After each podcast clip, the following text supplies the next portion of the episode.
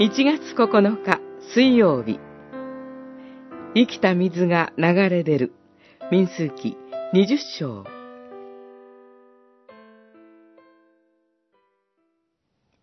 そしてモーセとアロンは回収を岩の前に集めていった。反逆する者らよ。聞け。この岩からあなたたちのために水を出さねばならないのか。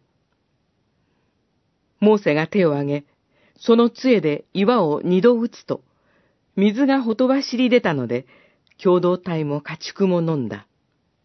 二十章、十節、十一節。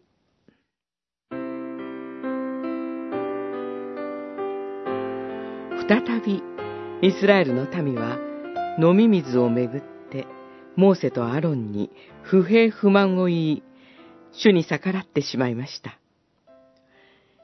私たちは改めて、民の不信仰の根深さを思わされます。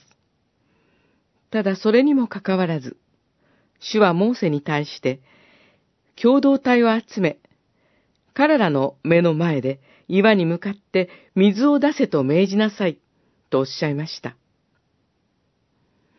しかし、この時モーセは大きな失敗を犯しました。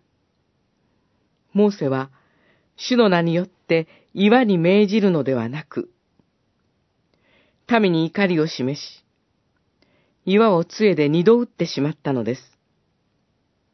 モーセは、この時、イスラエルの人々の前に、主の聖なることを示さなかったのです。ただそれでも、神はイスラエルの民を憐れみ、岩から水を出して、乾いた民や家畜を癒されました。この水を出した岩は、イエス・キリストを象徴していると、新約において理解されています。主イエスは、私たちの不信仰の中にあっても、私たちを憐れみ、私たちの中に生きた水、永遠の命に至る水を川のように流れさせてくださいます。